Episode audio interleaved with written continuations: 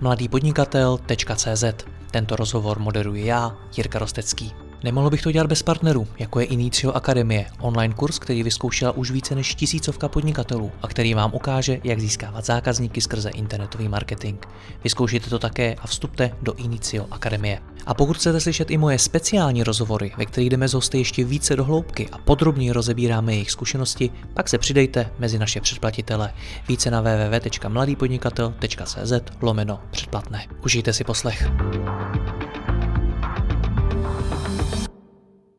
Dobrý den, jestli je v IT po něčem poptávka, tak po vývojářích a dalších IT odbornících. Dneska si povíme, jak IT specialisty najít a jak je motivovat, aby pracovali právě pro vaši firmu. Mým hostem je Radek Šťouraš, CEO společnosti Kinali, která se zaměřuje na automatizaci a robotizaci procesů ve firmách. Radko, já vás vítám, dobrý den. Dobrý den, zdravím vás. Tak ještě než začneme s těmi IT odborníky, tak uh, začneme s vámi. Co vlastně děláte? Co dělá vaše firma? Eh, naše společnost eh, se zabývá, tak jak jste to vlastně uh, už dobře uvedl vlastně v tom medailonku, tak zabýváme se obecně průmyslovou automatizací, což je teda strašně široký pojem, to, to si uvědomuji, takže pokud to mám trošku specifikovat, tak se zabýváme, tak se, tak se zabýváme hodně vlastně automatizací kontroly kvality ve výrobních společnostech, Zabýváme se robotizací a zabýváme se hodně i eh, průmyslovým softwarem, což vlastně dneska je takový top téma, protože všude kolem nás je průmysl 4.0 a ten je hodně o, té, o tom propojování vlastně toho hardwareu eh, se softwarem, nebo softwarově propojení hardwareu. To jsem se právě chtěl zeptat, jestli jste spíš softwarová nebo hardwarová firma. No, to, to, to, to je zajímavá otázka. No. Eh, my jsme, eh, my jsme vlastně vzešli z, ze, soft, ze softwarové společnosti. No, abych řekl, že tady ten background eh, tady všude u nás je jako vidět, je patrný, kdy vlastně my jsme začali jako softwaráři, to znamená, působili jsme vlastně po celém světě, kde jsme vyvíjeli pro společnosti software, průmyslový software a tím jsme si vlastně osvojili určitý techniky jako práce protože v softwaru je docela, eh, řekněme, metodika daná, jak zjišťovat vlastně potřeby eh, zákazníka, jak se vyznat v tom, eh, co je napsané na papíře jako specifikace a co vlastně ten zákazník skutečně potřebuje a skutečně ho někam posune. A vlastně časem jsme se stali hardwareovou společností, protože každou společnost nějakým způsobem utváří projekty, ten svět kolem ve kterým vlastně nějakým způsobem působí a nás tohle přivedlo blíž hardwareu. Takže vlastně ty techniky, které jsme se naučili v, v, tom, v té práci se softwarem, tak jsme přenesli do toho hardwareu a dneska bych teda řekl, že jsme hardware-softwarová společnost, kdy eh, vlastně jsme schopni našim zákazníkům nabídnout oboje a vlastně hodně to skombinovat tak, ať opravdu vyřešíme eh, ty jejich potřeby. A děláte to, jestli se nepletu, nějakých 15-16 let, což mi připadá, že je v technologiích skoro jak století. Eh, no, je to, je to hodně. Eh, ale já bych řekl, že zase eh, je to, je to tak, že my tady v tom světě technologií obecně bych řekl, tak prostě jsme tohle si vzali za svý tím, co jsme vystudovali, kde jsme začali působit a prostě každý člověk působící v IT nebo v tomhle oboru, tak eh, musí eh, s tímhle být obeznámen a smířen, že musí se furt učit, někam posouvat a nemůže zůstat na místě. A pro nás je to vlastně i to, že eh, my jsme za těch 16 let, nebo proč pořád 16 let jako působíme a, a baví nás to, je vlastně to, že uh, ty technologie kolem nás jdou právě tak rapidně dopředu a pořád se něco objevuje novýho a vyvíjí, což jako sedí na tu naši povahu, že jsme takový technický hračičkové, uh, vlastně celá společnost, protože uh, tak jak jsme my, vlastně se spolumajitelem, s kolegou, tak takový jsou i potom lidi, který hledáme a o který vlastně rozšiřujeme ty týmy a Eh, všechny nás ta, ty technologie baví a baví nás to kombinovat do toho světa kolem nás, do toho prostředí a, a tím posouvat vlastně ten svět zase někam dál. Jak se za těch 16 let změnila situace na trhu práce? A s to umím představit tak, že tehdy před těmi 16 lety možná IT odborníků nebylo tolik, takže bylo těžké najít.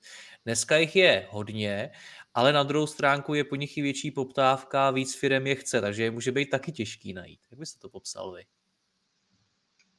No, to je to strašný rozdíl, rapidní rozdíl. Já si tady dovolím možná takovou, takový, takový příběh, co mě nedávno říkal jeden můj známý, kdy jsme si takhle stěžovali vlastně, že je problém dneska najít, najít lidi. Opravdu dřív to bylo tak, že jsme dali inzerát na stránky třeba jenom, nějak jsme se s tím extra nezabývali, nějakou propagací a vůbec nějakým marketingem kolem, kolem HR a prostě přišlo spoustu životopisů, ze kterých jsme si mohli vybírat. Dneska je ta situace taková, že když dáte někam inzerát, tak nepřijde nikdo.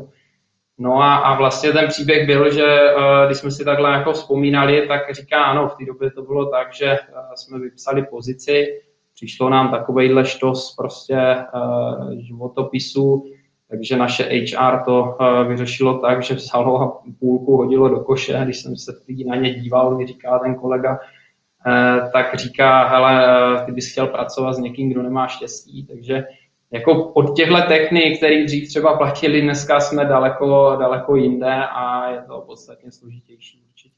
A kdy tyhle ty techniky ještě platily? Kdy, kdy jste měli dostatek kandidátů jenom protože jste jim dali ven inzerát? No, já myslím, že to skončilo už někdy třeba deset let zpátky, jako možná takhle bych řekl, že se to začalo hodně obracet.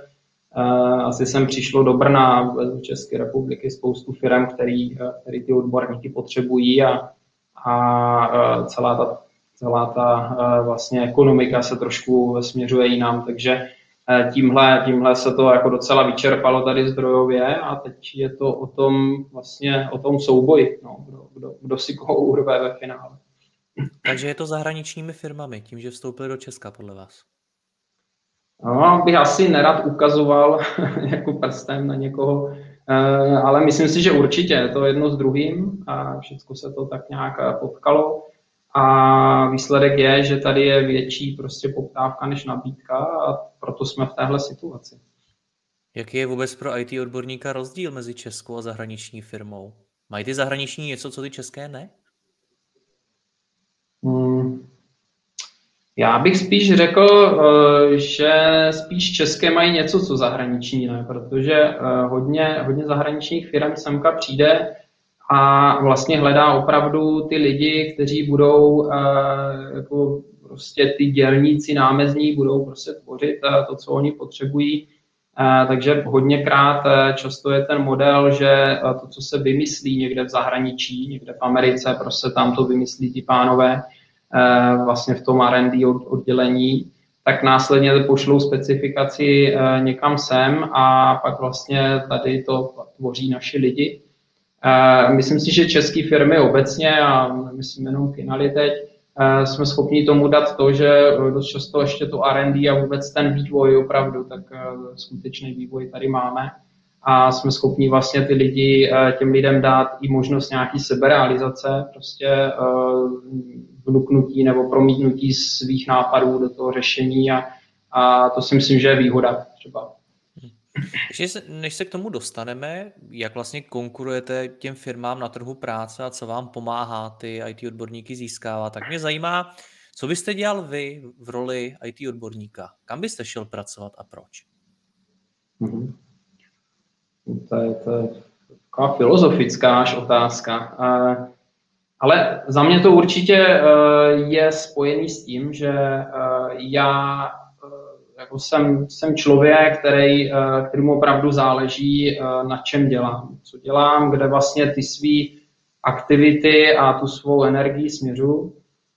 Takže prostě jako tím, že jsem takový, že když už se do něčeho kousnu, tak potom prostě to tlačím hodně před sebou a někam to chci fakt dotáhnout tak eh, říkám, tak si vybírám, eh, co to bude. Takže eh, jde mi o to, aby to, co, co dělám a na čem pracuji, tak mělo nějaký třeba vyšší cíl, vyšší smysl, aby to nebylo prostě zakázka jedna za druhou, která je o tom samozřejmě vydělat co nejvíc, aby tam byl i trošku ten jiný, jiný cíl no, a hlavně jiný cíl, aby, aby mě ta práce naplňovala a bavila. Takže určitě bych si vybíral společnosti, týmy, kde prostě mi tohle nějakým způsobem nabídnou. Tenhle vyšší smysl co to vůbec je? Mně osobně přijde, že dneska se vyšším smyslem a tím, jak se mění svět a jak každá firma pomáhá zákazníkům a podobně pišní opravdu každá firma. Tak hmm. co si po tím mám představit v praxi?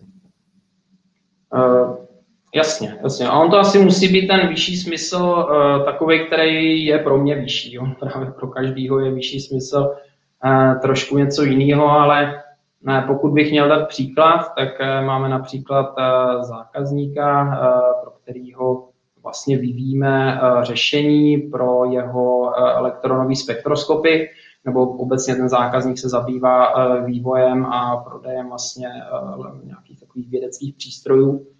A příklad tady ty elektronové spektroskopy se používají při výzkumu nových materiálů což eh, je prostě dneska oblast, která je strašně důležitá. Potřebujeme pořád efektivnější baterie, efektivnější solární panely. Eh, víme, že jsme na hraně s eh, výpočetním výkonem počítačů, takže kvantová elektronika. A tohle prostě musí nějakým způsobem se posouvat dál, takže já pokud mě někdo nabídne takovouhle spolupráci, tak jsem za ní strašně rád a okamžitě mě to zajímá protože eh, prostě to není úplně jako běžný. Si myslím, aspoň v tomhle já vidím tu motivaci, tohle je třeba ten vyšší smysl. OK, tak to je vyšší smysl pro vás, jakožto pro člověka. Co ten vyšší smysl znamená pro vás jakožto zaměstnavatele? Je to důležitá složka, se kterou vy musíte pracovat, abyste skutečně na tom trhu práce uspěl? Abyste našel nový výváře? Nebo odborníky obecně? Jo, jo, myslím si, že jo. Já, já si myslím, že to je pro nás je to jedna z našich zbraní, pokud to tak můžu nazvat. Eh, my se snažíme opravdu eh, těm lidem říkat eh, při tom náboru, že to, co tady u nás můžou dělat, jsou právě takovýhle produkty, takovýhle vlastně takováhle práce tady čeká, která je nějakým způsobem zajímavá. Z našeho pohledu je tam ten vyšší smysl a uh, pokud je to osloví, tak, uh, tak, tak dobře, protože to naše krev a tím pádem vlastně si můžeme plácnout. Ale určitě to je jedna z našich jako výhod, že takovýhle směr a uh, tu nějakou vyšší hodnotu přidanou v tom světě průmyslové automatizace nebo obecně průmyslu můžeme nabídnout, protože uh, ten průmysl je ještě pořád něco, kde takovýhle výzev je strašně moc, kde ještě to není tak, jak třeba v B2C, že ať si představíte jakoukoliv aplikaci, skoro nějakou prostě takovou úlohu, co byste chtěl mít ve svém mobilu, tak na to máte už 10 aplikací a vy si vybíráte podle nějakých niancí tu nejlepší.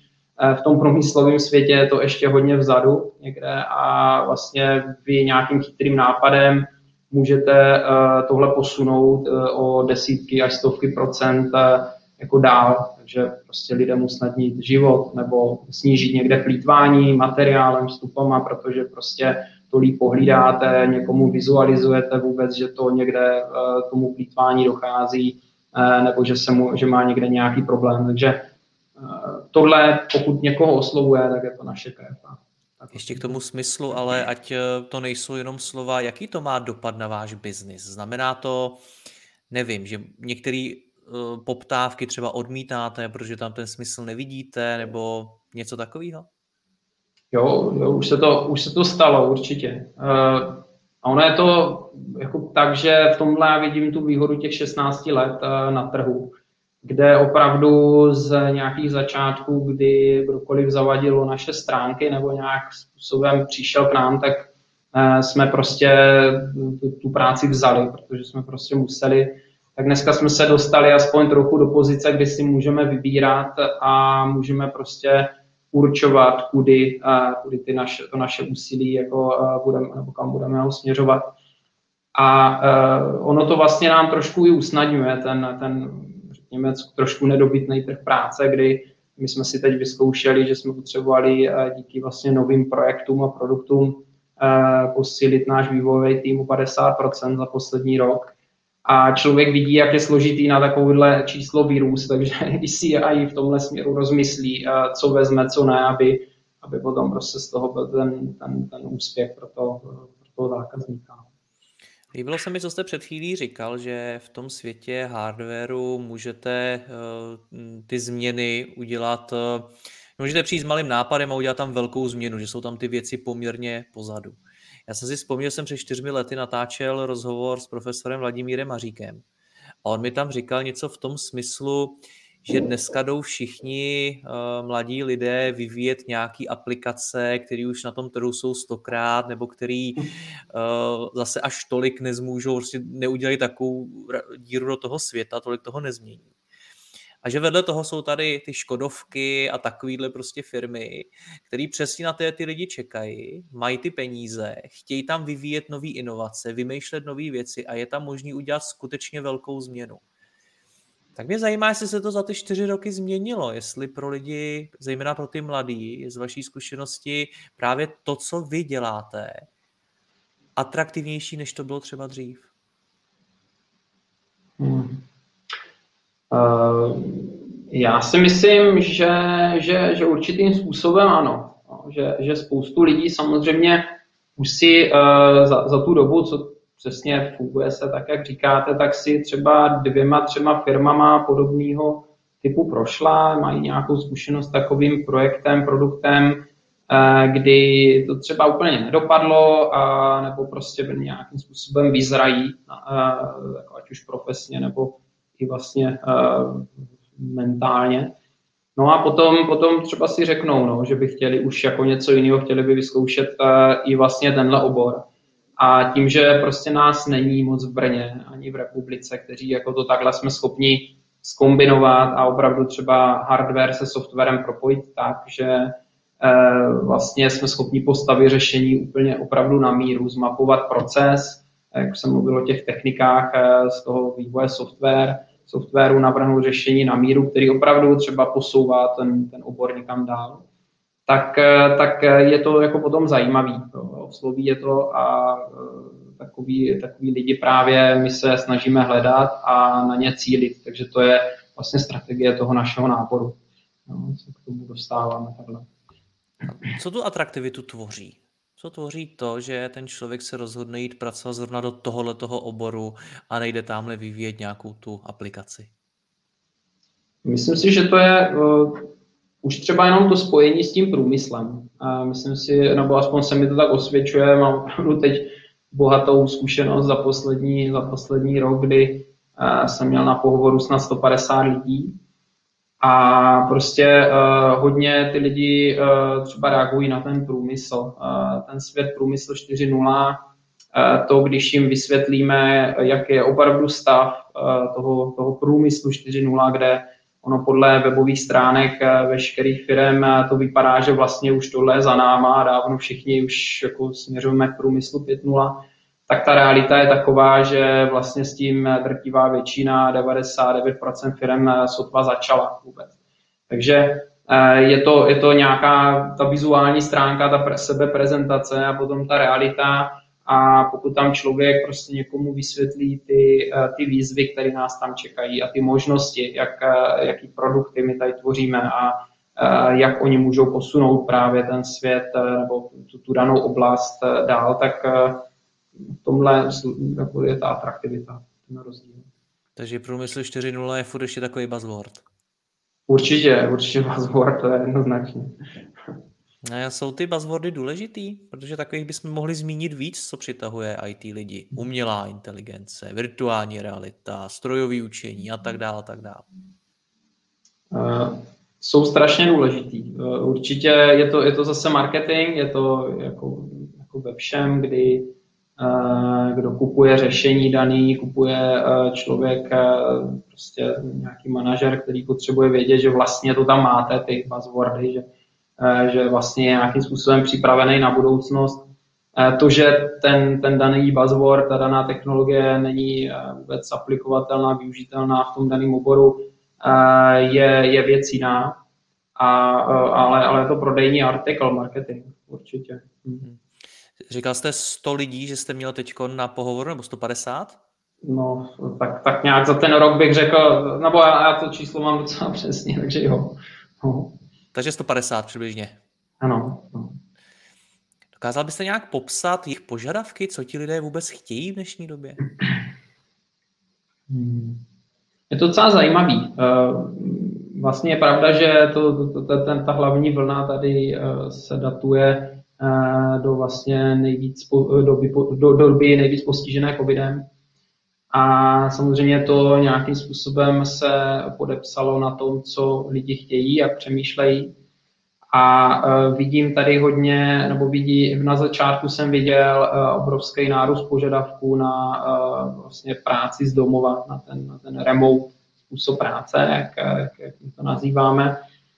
A trošku, trošku samozřejmě já s tím jako jsem interně bojoval, protože my zase druhá z našich strategií, uh, jak uh, udržet tým a jak tady prostě ty lidi motivovat a dělat to, aby je to tady bavilo u nás, tak je, že se snažíme hodně starat o o nějaký prostě mezilidský vztahy, aby se ty lidi potkávali, aby je prostě, aby si rozuměli mimo tu práci, protože z mého pohledu to pak hodně usnadňuje i komunikaci těch pracovních věcí. A to v no a toto se, No, trošku složitěji si myslím, ale je to vždycky názor od názoru, jako samozřejmě e, člověka to, ta zkušenost posunula za ten rok. A uh, samozřejmě jsme začali nabízet uh, jako remote pozice, ale trošku jsme proti sobě v rámci toho, že potom, když ten člověk přijde, přihlásí se a vidí, že my prac, že, jak pracujeme, jak tady funguje, jaký uh, ty lidi mají vztahy a co spolu dělají a nedělají, tak pak vlastně řekne, jo, a vlastně já nevím, jestli chci být na tom remotu, protože přijdu o tohle. A potom jako s tím mají vlastně zase interní nějaký jako souboj, takže, takže vidím to, že uh, byla velká vlna všichni na remote a trošku se to zase jako někam tak sploštilo, někam to trošku kleslo, že zase spoustu lidí si teď přes to léto zvyklo, nebo teďka na této době, že už je to zase trošku jinak. Takže tyhle vlny nějakým způsobem se do toho projevují. I dál o IT specialistech se říká, že mají extrémní požadavky na plat, obecně na pracovní podmínky a podobně. Je to pravda? Určitě mají, no. Je, je, je to, je to... Smutně teďkon. Eh, no, tak je to, je to vlastně uh, už jako, je to v takové fázi, samozřejmě, uh, si z toho dělám srandu, mně se vybavilo to, co mi říká moje manželka, říká, když to vždycky vidí a, a nějakým způsobem se jí to dotýká, bavíme se o tom, tak mě říká vždycky, já ti pořád říkám, že se máš někde nechat zaměstnat jako ajťák a budeš to mít. Takže takže pardon, platí to, že vývojář nebo obecně IT specialista je nakonec lépe placený než jeho šéf? Než šéf firmy? Uh, no, může to tak být určitě. Jo. A jsou, jsou takový případy, že máte někoho, kdo opravdu má určitou znalost domenovou, kterou potřebujete, nebo prostě nějakých uh, přístupů technologií, Eh, typicky u nás eh, my dost často stavíme pro eh, velké nadnárodní korporace řešení, velké firmy, takže jsou to i rozsáhlé jako produkty, rozsáhlé systémy a potřebujete prostě člověka s určitou zkušeností, tak toho platíte opravdu, nebo musíte no, zaplatit jako královsky. Eh, na druhou stranu eh, já vždycky říkám, že, si, že, si, že vybírám lidi, kteří mají peníze až na druhém místě. No, tak je to tak vlastně. Když říkáte, musíte ho zaplatit královsky, tak mi to nezní tak, jako že by to bylo úměrný. To, kolik mu zaplatíte, tak je nebo není? Hmm. Asi už se dostáváme na nějaký takový tenký let. No. Co je úměrný, kdo to určuje, eh, co, to, co tohle řídí. Zase ta poptávka, nabídka a semka jsme se dostali, eh, takže prostě situace je takováhle, jestli se někdy otočí, že zase těch lidí bude hodně, bude převládat nabídka, bude to zase jinak a, a zase kdo to určí, zase jenom trh. Takže prostě Uh, pak je to jenom o tom, komu se v tomhle chce existovat a komu ne, no. takže musí se přizpůsobit. Tak kam to podle vás spěje? Prostou ty platy IT specialistů dál? Zastaví se to někdy? Uh, si nezastaví. Nezastaví se ceny, ceny růstu bytů, nezastaví se ceny asi ničeho. To je vlastně vůbec na čem, na čem podle mě to vlastně celá ekonomika nebo svět kapitalismu stojí. Takže, takže si myslím, že to poroste dál a, a bude to prostě nahoru. Jde mi o to, s čím vy počítáte při řízení té firmy, protože vy jste na tom samozřejmě závislí. Vy ty lidi potřebujete a potřebujete je i platit. Na druhou stránku nemůžete jim dát všechny peníze, které vyděláte. Tak eh, jak přemýšlíte v, tohle tom do budoucna? Budete hmm. chtít eh, nevím, dá se to nějakým způsobem obejít, mít míň vývojářů, zmenšit tu firmu, nebo naopak získávat co nejvíc financí právě na jejich financování. Jakou tady máte představu? No určitě, eh, jako podle mě eh, je to o nějaké té udržitelné strategii, určitě. Eh, ta udržitelná strategie z mého pohledu je snažit se udržet ty lidi, který, který člověk jako má v tom týmu, a to už jsou vlastně ty, ty přístupy, jak jsem popsal, dobrý vztahy, aby ty lidi vnímali taky to, že je trošku něco víc než jenom ty peníze, protože upřímně, kolik každý z nás jako potřebuje, nebo co je ta hranice, když je rozdíl, jestli mám 100 nebo 105 tisíc nebo 110, až takovej, kdy ne, jako samozřejmě takhle, 100, rozdíl 100 a 105 tisíc není jako 30 a 35. Lidi už potom m, začnou vnímat i, i prostě jiné hodnoty a tyhle hodnoty my se snažíme uh, nabídnout. Takže samozřejmě neumíme zaplatit lidi nejvíc na trhu, ale umíme jim nabídnout trošku něco, uh, něco kolem a kolem toho se snažíme tu strategii vlastně stavět. A ať už jsou to ty dobré vztahy, nebo je to i, uh, řekl bych, ten, ten vyšší smysl, co jsme se bavili. Je to ale i způsob práce, jakým pracujeme. Abych to řekl, že to je strašně důležitý a tohle se vždycky snažím eh, vlastně těm eh, lidem vysvětlit do toho pohovoru a když vlastně nějakým způsobem dostávám do firmy, že eh, my pracujeme vlastně tak, že každýho zákazníka se snažíme přesvědčit, že vlastně ten produkt, to řešení, co pro něho děláme, tak aby my jsme byli vlastně vlastníkem toho produktu, aby opravdu ty lidi, kteří tady na tom produktu pracují, tak aby, byli, aby se cítili, jako že to je něco jejich. A ten eh, zákazník vlastně v tomhle získává eh, velice motivovaný tým, který vlastně si vzal ten produkt za svý.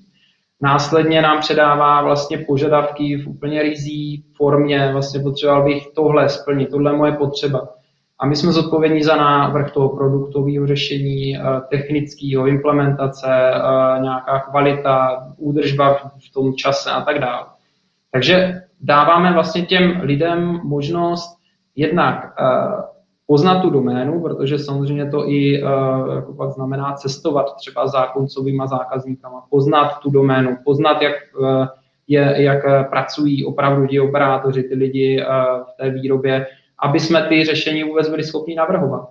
A zároveň ten člověk potom, když takhle pozná ten svět, tak je schopný i to, to, ten svůj kousek já do toho produktu promítnout a cítí tam nějakou seberealizaci. Takže Eh, takovýhle jako podobný nástroje, který, který my máme, tak eh, tím se snažíme jako taky odvrátit ten pohled jenom od těch financí.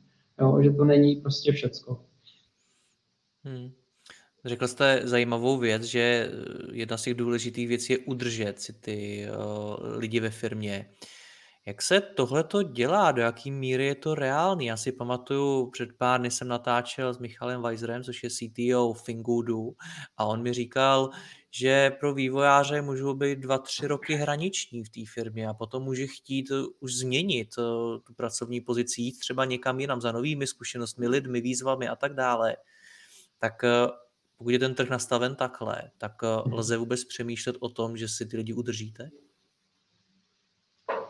No, je to, je to samozřejmě těžký. No, ten, ten člověk, ano, neustále bombardovaný, eh, každý, každý člověk bombardován nabídkama od, eh, od jiných firm, takže má neustále porovnání eh, v tom, co je jinde, co by mohl dělat jinde. Na druhou stranu, Myslím si, že ty lidi asi umí udržet to, že vidí, že pořád v té firmě, ve které jsou, dělají zajímavé věci, že uh, vlastně je to nějakým způsobem naplňuje, že prostě to, co, uh, to, co mají jako ty životní cíle, tak tady naplnit mohou a uh, potom je to samozřejmě o nějakým tom, o nějaký ty atmosféře, jak jsem říkal. Rodinná firma, uh, takovej trošku uh, rovnostářský přístup. Nehráme si na manažery, tady na podřízený a manažery, takže trošku jako jiný přístup k tomu máme. A i třeba pro tohle mluví to, že máme 20% ze zisku, každý rok rozdělujeme mezi lidi všechny. Takže takové jakože uh, profit. A tohle jsou všechno věci, eh, které když si pak třeba někdo se skládá, tak řekne, pak to srovná, jestli i jinde by to takhle měl, neměl. A jako výsledek musím říct, že máme uh, prostě spoustu lidí, co jsou tady třeba 10 let plus už dneska, protože za tu dobu se jim to podařilo, když existujeme 16 let. Takže v tomhle směru uh, dobrý. 20% ze zisku, to je hodně. Je, no. je. Ale, ale myslím si, že zase, zase je to, no, jak, jak, jak se do toho, uh, jak, jak jí dát, no ty lidi musí cítit, že vlastně to, co, to, co dělají, tak eh, se, na, se podílejí, že ta hodnota, která tady přichází, tak eh, eh, se může mezi ně zase vrátit. A takhle jsme to nastavili, takhle nám to zatím funguje. No. Hm. Říkal jste, že inzeráty nefungují. Tak co funguje? Jo, za nás funguje, nebo za mě teďka se ukázalo, funguje opravdu osobní přístup. Ten při tom náboru, při té komunikaci, eh, hodně třeba toho náboru nebo vůbec eh, vytipování eh, vhodných lidí pro naše týmy dělám já osobně. Třeba někde potkám prostě někoho přednášet, nebo vidíme jeho kód, nebo prostě narazíme na jeho profil na LinkedInu, a prostě toho člověka jako oslovíme uh, vlastně v rámci toho, co by ho mohlo zajímat u nás. Jako je to fakt hodně, uh, hodně vlastně osobitý. A tímhle jako si myslím, že to může fungovat, že to funguje jakž takž ty lidi prostě oslovovat, aby odpovídali na ty naše, naše výzvy a nabídky. Díval jsem se, že na webu máte i kariérní stránku. Jak je ta stránka důležitá? Funguje vůbec, když eh, poslouchám, že vlastně primárně vyjdete za těmi lidmi?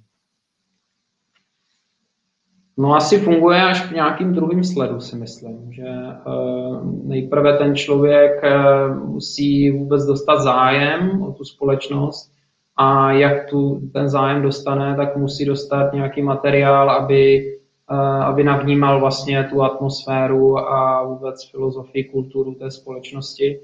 Takže v rámci tohohle potom eh, toho druhého kola, jak říkám, tak eh, potom materiály na webu nebo eh, sociálních sítích své uplatnění najdou určitě. Představuji si tu situaci, kterou jste popsal, vidím někde přednášet IT odborníka, chci, aby pro mě pracoval, tak po přednášce za ním přijdu a řeknu mu, co mu vlastně mám říct? Čau, chtěl bys pro nás pracovat? No, tak takhle, jo, jo, tak to, je to, je to takový, zní to jako, jako takový rande na slepo, že? No, je to tak, no. je, to, je to tak, no. Uh, jasně, nějakým způsobem toho člověka uh, musíme oslovit, no. tak uh, ať už je to prostě přes LinkedIn, LinkedIn profil, nebo eh, takhle napřímo prostě eh, člověk se zeptá, jak dělá, co dělá, jestli je spokojen třeba. Eh, samozřejmě to není tak, že by obcházel někdo lidi jako v autobuse nebo někde, ale jo, tak potom existují samozřejmě nějaký, nějaký setkání u kávy na takovýchhle událostech a tak dále, takže tam se dá jako zeptat, a nenápadně vysundovat, jestli vůbec zájem by byl o nějakou změnu, nebo ten člověk... Tomu rozumím, vůbec... ale přijde mi, že těch zpráv eh, na tom LinkedInu a podobně musí zejména IT specialista mít strašně moc. Tak hmm. co děláte pro to, abyste mezi nimi nezapadli, aby zrovna ta vaše zpráva zaujala a šel s váma na kafe? Uh, jako je to je, takhle, rozhodně ta zpráva musí být uh, trošku zajímavá, musí, uh, nesmí to být generická zpráva.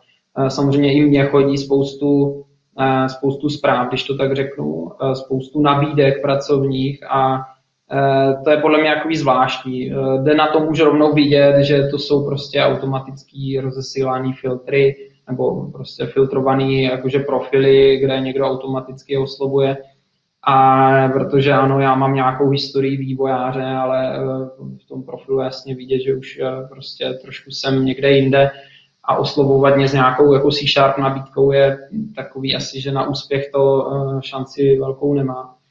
Takže, takže je to o tom opravdu třeba na tom profilu vidět, co ten člověk dělá, co by ho zajímalo, pak vzít konkrétně nabídku té pozice, kterou máme, a zkusit z toho celkového obrázku vyčíst eh, na těch třeba 300 znaků, co tam máte k dispozici eh, na propojení, tak, eh, tak popsat to tak, že to toho člověka zaujme. No. A to je samozřejmě teprve první kontakt, že prostě tím celá ta show začíná, řekl bych. Hmm. Jako pak teda dostanete na to kafe. Předpokládám, že tím ta show pokračuje. jsem nějak řekl kafe, ale uh, samozřejmě uh, je to o tom potom uh, prostě začít komunikovat, aby uh, tomu člověku mohl sdělit uh, ty naše výhody, tak jak je vnímám, to, že děláme zajímavé produkty, že uh, prostě máme ten model práce se zákazníkem, jaký máme, a aby on si mohl zhodnotit, že ho to zajímá, pokud ho tohle osloví, já tomu vždycky říkám první kolo eh, se mnou, jako o kultuře společnosti, eh, kterým, eh, kde, kde víceméně komunikuju ty, ty věci, které komunikuju dneska v tomhle rozhovoru. Následně se samozřejmě může potkat a potkává s tím lídem toho konkrétního týmu. A důležitá věc je, že stráví třeba den na zkoušku v Kinali. Takže vyzkouší si Eh, v tom týmu práci, opravdu jak fungujeme, eh, jak eh, komunikuje ten tým spolu, jak prostě, kde, kde sedí, jak mu sedí prostředí všecko a opravdu pak se může rozhodnout, jestli do toho půjde nebo ne. No, protože pořád, ať je dneska nabídek spoustu, tak ty lidi mají strach ze změny pořád samozřejmě, nechtějí udělat přešlap, odejít z nějakého místa, kde jsou zvyklí, i když je tam spoustu věcí štve, proto se třeba přihlásí nebo zareagují tak pořád je tam ten, ten bod nejistoty, tak ten se snažíme odbourávat. Hmm. A těch 150 lidí, co jste měl na tom pohovoru za poslední rok, ty jste získal právě takhle? Z, řekl bych, že asi polovinu, polovinu takhle je tam i nějaká, nějaký procento nebo nějaký podíl toho, že se nějakých doporučení nebo to, že přijde ten člověk teda na nás sám, že už eh, nás třeba zná od, eh, od nějakých, jako z nějakých našich aktivit, eh, kdy jsme třeba například partnerem VUT, tak tady z tohohle nějakým způsobem si propojí třeba souvislosti. A je to i o nějakým prostě, o nějakých agenturách, musím říct, který, nebo rekruterech, headhunterech, který třeba pro nás vytipovávají lidi, takže i, i tohle je nějaký podíl tam. No a když se nad tím zamyslím, tak to máte 150 lidí, 150 pohovorů, každý z nich zabere nějaký čas, do toho tedy říkáte, že polovina je třeba přes ten LinkedIn nebo nějakým způsobem jste je oslovil sám a podobně. No tak to zní tak, že neděláte skoro nic jiného. Je tohle to hlavní, nebo možná jedna z opravdu klíčových součástí vaší práce, jakožto CEO takovéhle firmy? No, uh, asi je to strašně špatně, že? Ale, ale... Nemusí být, nevím. Eh, jako docela, docela hodně je. Eh, máme samozřejmě potom, není to jako jenom moje práce, máme i tady prostě CHO, máme tady prostě takovýhle role, který zase mají v tom jako velkou úlohu, ale to, to oslovení mnou je tam jako, jak jsem řekl, ten podíl je tam docela velký. A je to o tom, že co, no, tak jedete domů autobusem prostě z práce, tak, eh, tak místo toho, aby eh, si člověk četl, tak prostě kontaktuje lidi na LinkedIn. No. CEO firmy jede domů autobusem a vývojář tím bavorákem. Uh, no, vidím, že se do toho zamotávám, no, ale, ale, ale jo, no, tak uh, člověk vlastně má jenom limitovanou porci času a já v tomhle třeba vidím další nějakou půl hodinu, co člověk uh, jako půl hodina po cestě tam, půl hodina zpátky, co může věnovat uh, něčemu smysluplnému, než stát v zácpách, no, tak to je trošku zase nějaká otázka taková. No. No dobře, tak co se od vás můžeme naučit z hlediska hiringu IT specialistů? Jak byste to zrekapituloval? Co jsou ty nejdůležitější lekce, které si můžeme vzít od Kinaly? Uh, za mě ta lekce, uh, když to vezmu teda na, na konkrétní příklad, uh, případ Kinaly, tak rozhodně vědět, v čem je ta společnost jiná. No, jestli je to přidaná hodnota musí někde být, tak jak já říkám, prostě eh, jestli je to jak u nás eh, v těch eh, zajímavých produktech, v tom, že si vybíráme ty, ty řešení s vyšším smyslem, nebo jestli je to, někdo to může být čistě u nás vyděláte nejvíc samozřejmě, a tak dále, tak dále. Takže uvědomit si tu výhodu a tu potom komunikovat a myslím si, že komunikovat uh, co nejvíc osobně, s, uh, nebo nějakým způsobem uh, zacíleně na, na ten daný uh, profil člověka. Protože samozřejmě, pokud rozesílám plošně ty, ty, ty nabídky a oslovení, tak to má jako třeba, když budu společnost zabývající se vývojem řešení pro bankovní sektor, tak eh, pokud samozřejmě ten filtr budu mít zacílený na tyhle lidi eh, a budu jim nabízet nějaký rozdílovou věc eh, v tom oboru, tak mám větší možnost úspěchu, než, než, než pokud to dělám jinak. A vidím to všude kolem, že vlastně se zapojují rekruteři na to oslovování, čistě rekruteři, kteří vytipovávají profily a že to je spíš o masovosti, než o, o té jako nějaké cílené strategii. Kátko, já vám moc děkuji za rozhovor, držím vám palce, ať vám to s tím hledáním jde, mějte se hezky naslyšenou. Děkuji vám, mějte se, nashledanou. Děkuji vám za poslech tohoto rozhovoru a zvu vás i mezi naše předplatitele. Tvořím pro ně speciální rozhovory se zkušenými podnikateli, manažery, freelancery a dalšími profíky ze světa biznisu. V tématech jdeme ještě hlouběji a připravujeme pro vás konkrétní praktické zkušenosti z podnikání. Snadno tak objevíte cené zkratky a informace, které vám pomohou ve vašem biznesu. Více zjistíte na www.mladýpodnikatel.cz lomeno předplatné. Děkuji vám a zase někdy naslyšenou. Jirka Rostecký.